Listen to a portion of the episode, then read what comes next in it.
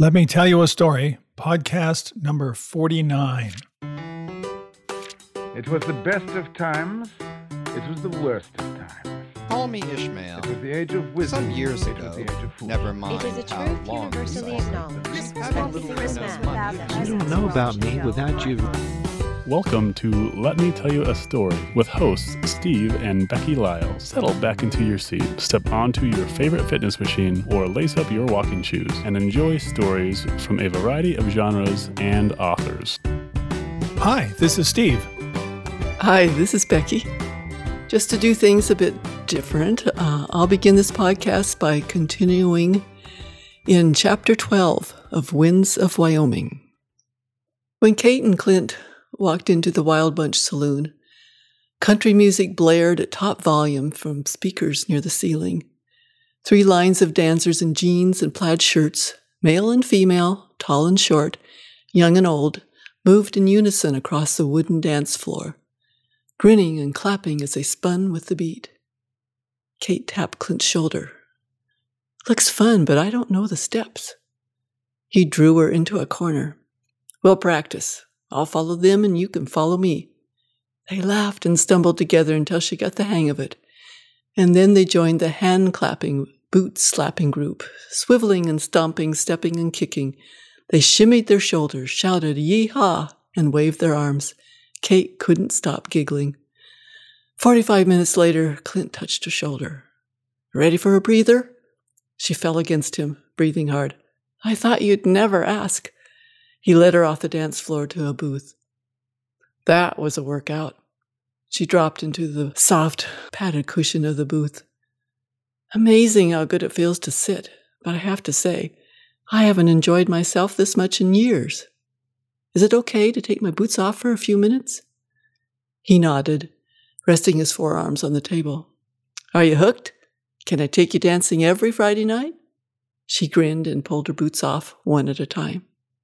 I'd love it, but I also want to try all the other cowboy stuff I saw in the movies when I was growing up. She fanned herself with a napkin. You know, rodeos, cattle drives, barn dances. We can do it all, Clint said. Just depends on how often we can get away from the ranch. The barmaid brought their drinks lemonade for Kate, who'd promised God and her Aunt Mary she'd never again partake of an addictive substance, and a beer for Clint. They sat back, relishing the refreshment and the breeze from the open side door and chatting like old friends. Kate enjoyed watching Clint's expressive face. It was nice to know that a great guy, and a good looking one at that, wanted to hang out with her especially since Mike was unavailable. Clint got up to join the dancers again. Kate was reaching for her boots when she saw Jerry Ramsey walk in the front door with Tara Hughes. What? She jerked, knocking her ankle against the table leg. Ouch!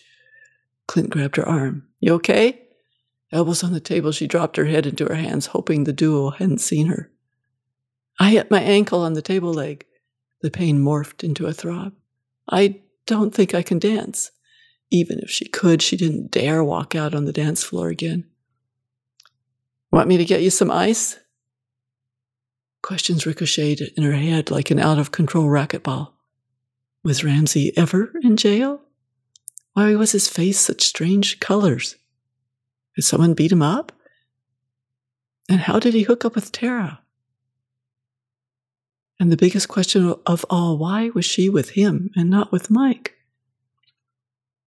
Thanks, Kate said. I think I need fresh air more than anything. She motioned toward the side door. What had Ramsey told Tara about her? Had they seen her? Clint picked up her boots and helped her stand, holding her arm as she limped outside barefoot. She leaned against the brick wall, her weight on her good leg. How did Ramsey manage to destroy every single happy moment of her life? Clint placed her boots on the ground. Want me to take you home? She sighed. I'm sorry I ruined the evening. She hated to be a party pooper, but she couldn't risk a scene with either Ramsey or Tara and chance having her past revealed. You didn't ruin anything, Clint said. I had a great time. You caught on fast. Next time, we'll show the locals how the Burghers line dance. Burghers? Isn't that what you Pittsburgh people call yourselves? Pittsburghers? She giggled. You are a crazy man. Did you know that? Ramsey took another sip of beer and gaped at Tara's tight and inviting shirt, which was spread open several buttons down. You're looking good tonight, Carol. She scowled at him. How many times do I have to tell you it's Tara? As quickly as the frown had come, it was replaced by a demure smile. She leaned toward him, revealing one and a half butterflies. I drove all the way to Cheyenne to shop for something special for you tonight. Do you like my blouse? His eyes were locked, but not on hers. Oh, yeah? Just for me? She nodded. I'm so glad you're a free man again. The two of us will make a great team. Team? Mm hmm. She stroked his hand. I have plans. Plans that will get you what you want and get me what I want. What if I don't agree with those plans? Oh, I think you will, Jer. In fact, I'm sure you will.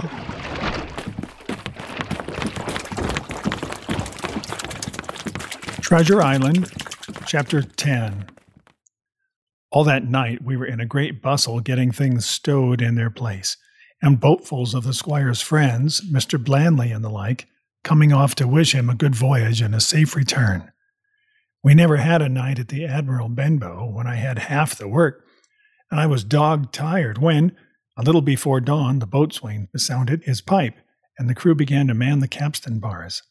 I might have been twice as weary, yet I would not have left the deck. All was so new and interesting to me. The brief commands, the shrill note of the whistle, the men bustling to their places in the glimmer of the ship's lanterns. Now, barbecue, Tip us a stave, cried one voice. The old one, cried another. Aye, aye, mates, said Long John, who was standing by with his crutch under his arm, and at once broke out in the air and words I knew so well.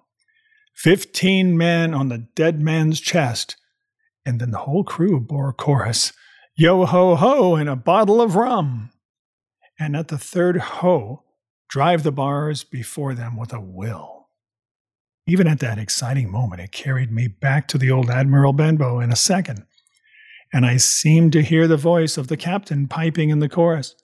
But soon the anchor was short up. Soon it was hanging, dripping at the bows. Soon the sails began to draw, and the land and shipping to flit by on either side. And before I could lie down to snatch an hour of slumber, the Hispaniola had begun her voyage to the Isle of Treasure. I'm not going to relate that voyage in detail. It was fairly prosperous. The ship proved to be a good ship. The crew were capable seamen. And the captain thoroughly understood his business. But before we came the length of Treasure Island, two or three things had happened which require to be known. Mr. Arrow, first of all, turned out even worse than the captain had feared. He had no command among the men and people did what they pleased with him. But that was by no means the worst of it. For after a day or two at sea, he began to appear on deck with hazy eye, red cheeks, stuttering tongue, and other marks of drunkenness. Time after time he was ordered below in disgrace. Sometimes he fell and cut himself. Sometimes he lay all day long in his little bunk at one side of the companion. Sometimes for a day or two, he would be almost sober and attend to his work, at least passably. In the meantime, we could never make out where he got the drink. That was the ship's mystery. Watch him as we pleased, we could do nothing to solve it. And when we asked him to his face, he would only laugh if he were drunk, and if he were sober, deny solemnly that he ever tasted anything but water. He was not only useless as an officer, and a bad influence amongst the men. But it was plain that at this rate he must soon kill himself outright. So nobody was much surprised nor very sorry when one dark night, with a head sea, he disappeared entirely and was seen no more. Overboard, said the captain. Well, gentlemen, that saves the trouble of putting him in irons. But there we were, without a mate, and it was necessary, of course, to advance one of the men. The boatswain, Job Anderson, was the likeliest man aboard, and though he kept his old title, he served in a way as mate. Mr. Trelawney had followed the sea, and his knowledge made him very useful, for he often took a watch himself in easy weather. And the coxswain, Israel Hands, was a careful, wily, old, experienced seaman who could be trusted at a pinch with almost anything. He was a great confidant of Long John Silver, and so the mention of his name leads me on to speak of our ship's cook, Barbecue, as the men called him. Aboard ship, he carried his crutch by a lanyard round his neck to have both hands as free as possible.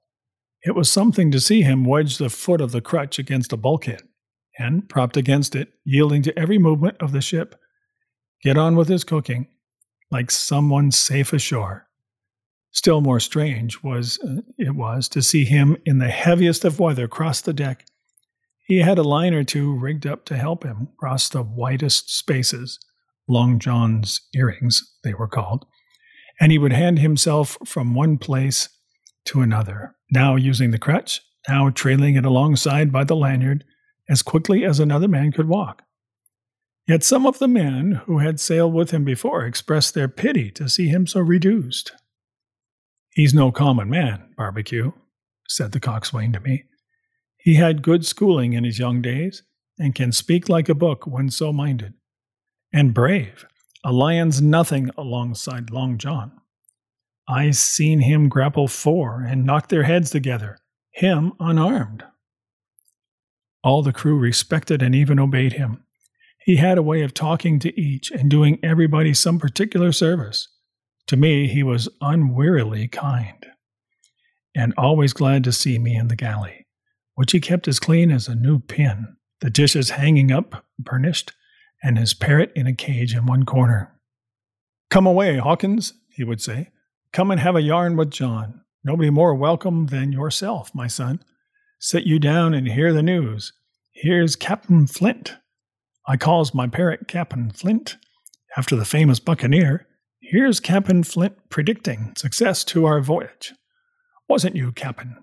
And the parrot would say with great rapidity, Pieces of eight, pieces of eight, pieces of eight, till you wondered that it was not out of breath, or till John threw his handkerchief over the cage. Now, that bird, he would say, is maybe 200 years old, Hawkins. They lives forever mostly.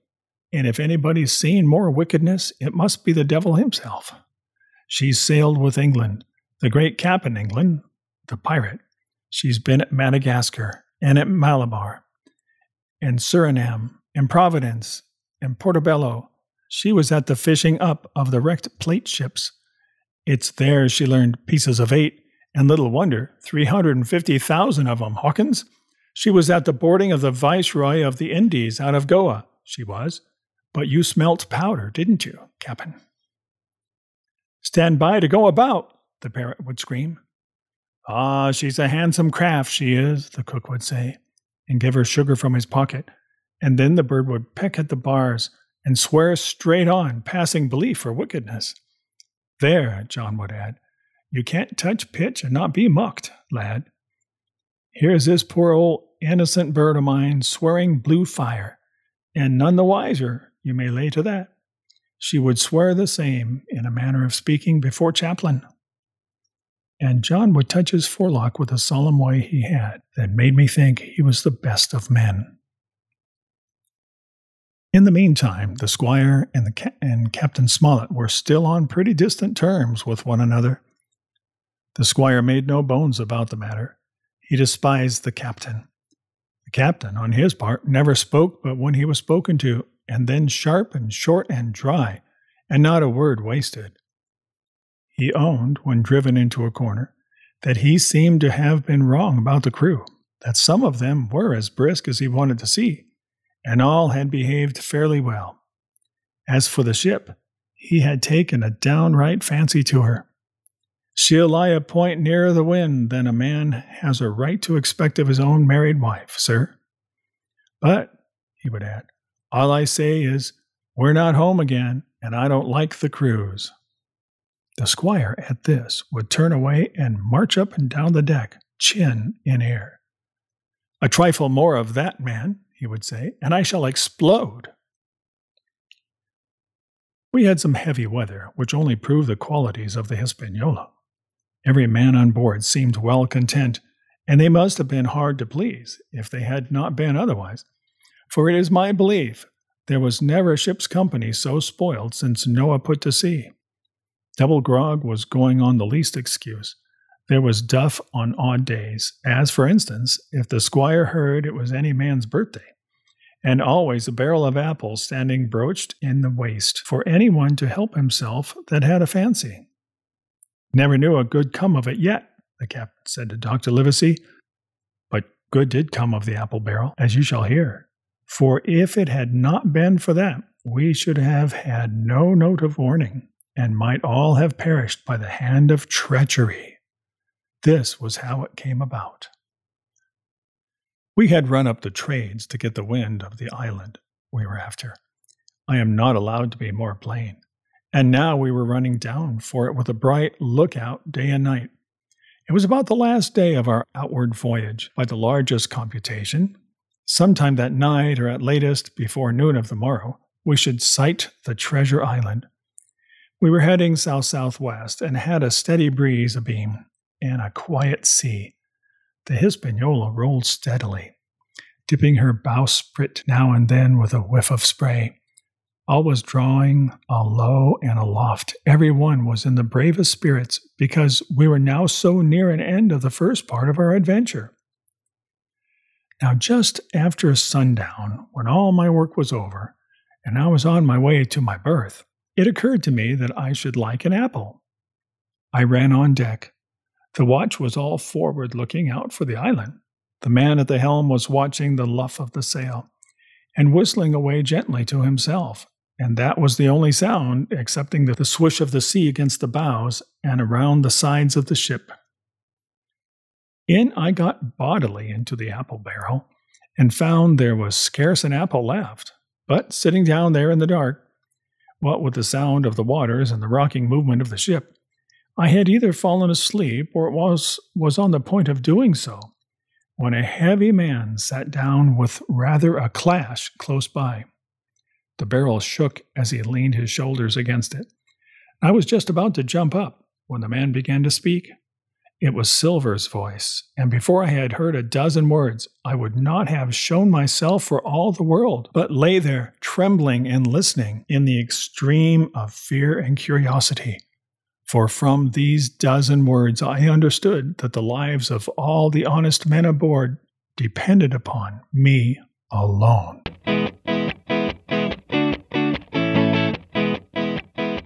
Here are some more kid chuckles to entertain you. The last one will definitely leave you with a chuckle. Um, I took these down um, during a time period when Brady was about one, Toby four, and Elisa six. One day, Toby asked if God was magic, and Elisa said, No. I guess I'd have to call him the Miracle Man.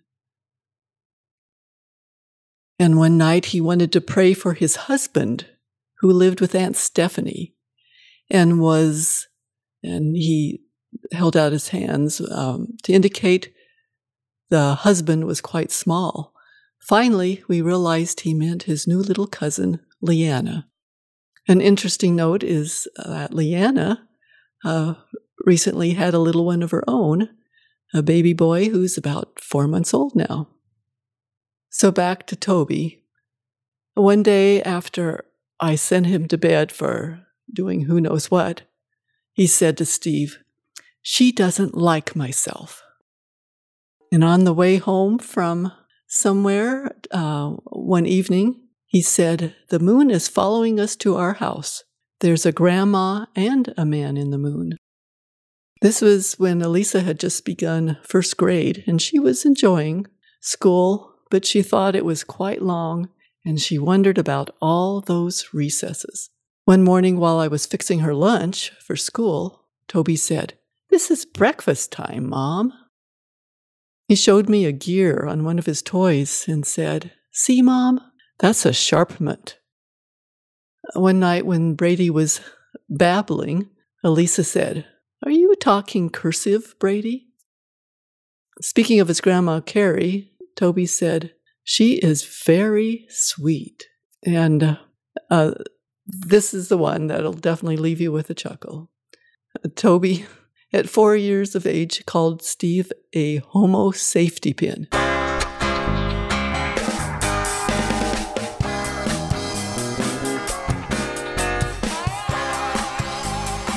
All right, now the homo safety pin is going to read. Homo safety pin, that is so good. This is by David Roper. It's called Juice. For the kingdom of God does not consist in talk, but in power. 1 Corinthians 4:20. When I was a youngster, we lived for a time in a house my father built on a wooded hill overlooking a small meadow. Our well and water system was located on the edge of the meadow. A small pump house stood over the well, housing a jet pump driven by a 220 volt electric motor. It was a long push up the hill, and on occasion the motor overheated and blew the fuse. I often accompanied my father as he trudged down the hill to replace it. The fuse was a cylinder about three inches long with copper electrodes on each end, designed to slide into clips. My father would pry out the old fuse with a large screwdriver and replace it with a new one. Lots of juice there, he said more than once, pointing his screwdriver at the fuse box. On one occasion, when my father was away, the fuse blew, and I, wanting to show my mother how grown up I had become, slipped off without telling her to replace the fuse on my own. I inserted the screwdriver into the fuse box, as I had seen my father do many times, and that's all I remember. When I came to, a few minutes later, I was lying flat on my back several feet from the pump house, tingling from head to toe, holding a screwdriver in my hand that was bent in the shape of, of an inverted U. I learned about juice that day immense power, unseen, but always present, invisible except for its effects. I've since learned of a greater juice, the infinite power of God, unseen but always available, activated by prayer. I think of certain intractable folks a colleague, a parishioner, an elder, an adolescent daughter or son some problems can be worked out with words, some cannot. There's nothing left to say, but we can pray. Lots of juice there. It's a couple poems from Eugene Shea. This one, a short one called The Early Bird. It said, The early bird gets the worm. It's early to rise, this fable begs. Let old Aesop have his breakfast worm. Schedule me late for sausage and eggs. This one he called Fishing Rules. I noticed that a fisherman sat on Fisherman's Rock today and cast his lines so many times to the fish of Galloway Bay. The weather was hot, the fishing was not. The fish were taking a nap. Till he got a strike, never saw the like. Mermaid leaped into his lap. Well, the mermaid sat on the fisherman's lap and tickled him under the chin. He got out his book, took a close look, and threw the mermaid back in. I'm in utter surprise, threw back such a prize, but he caught it a week too soon. As plain as can be on page 23. Mermaid season don't open till June. Well, that's all for today. This has been kind of a short podcast, but we'll leave you with a, a quote to ponder. In the midst of one of the craziest election seasons ever, here's a thought from Sophocles Nobody has a more sacred obligation to obey the law than those who make the law. And we'll go out with that. Thanks. Thank you for listening. Until next time, happy reading. Thanks for listening. You can find more of Becky Lyles under the pen name Rebecca Carey Lyles. Her most recent novels, Winds of Wyoming and Winds of Freedom, have both won awards and made the Amazon best-selling list. Steve, well, he just really needs to get his stuff published. If you have comments or suggestions, send them to story at beckylyles.com. Tune in next week for more tall tales and fun fables at Let Me Tell You a Story.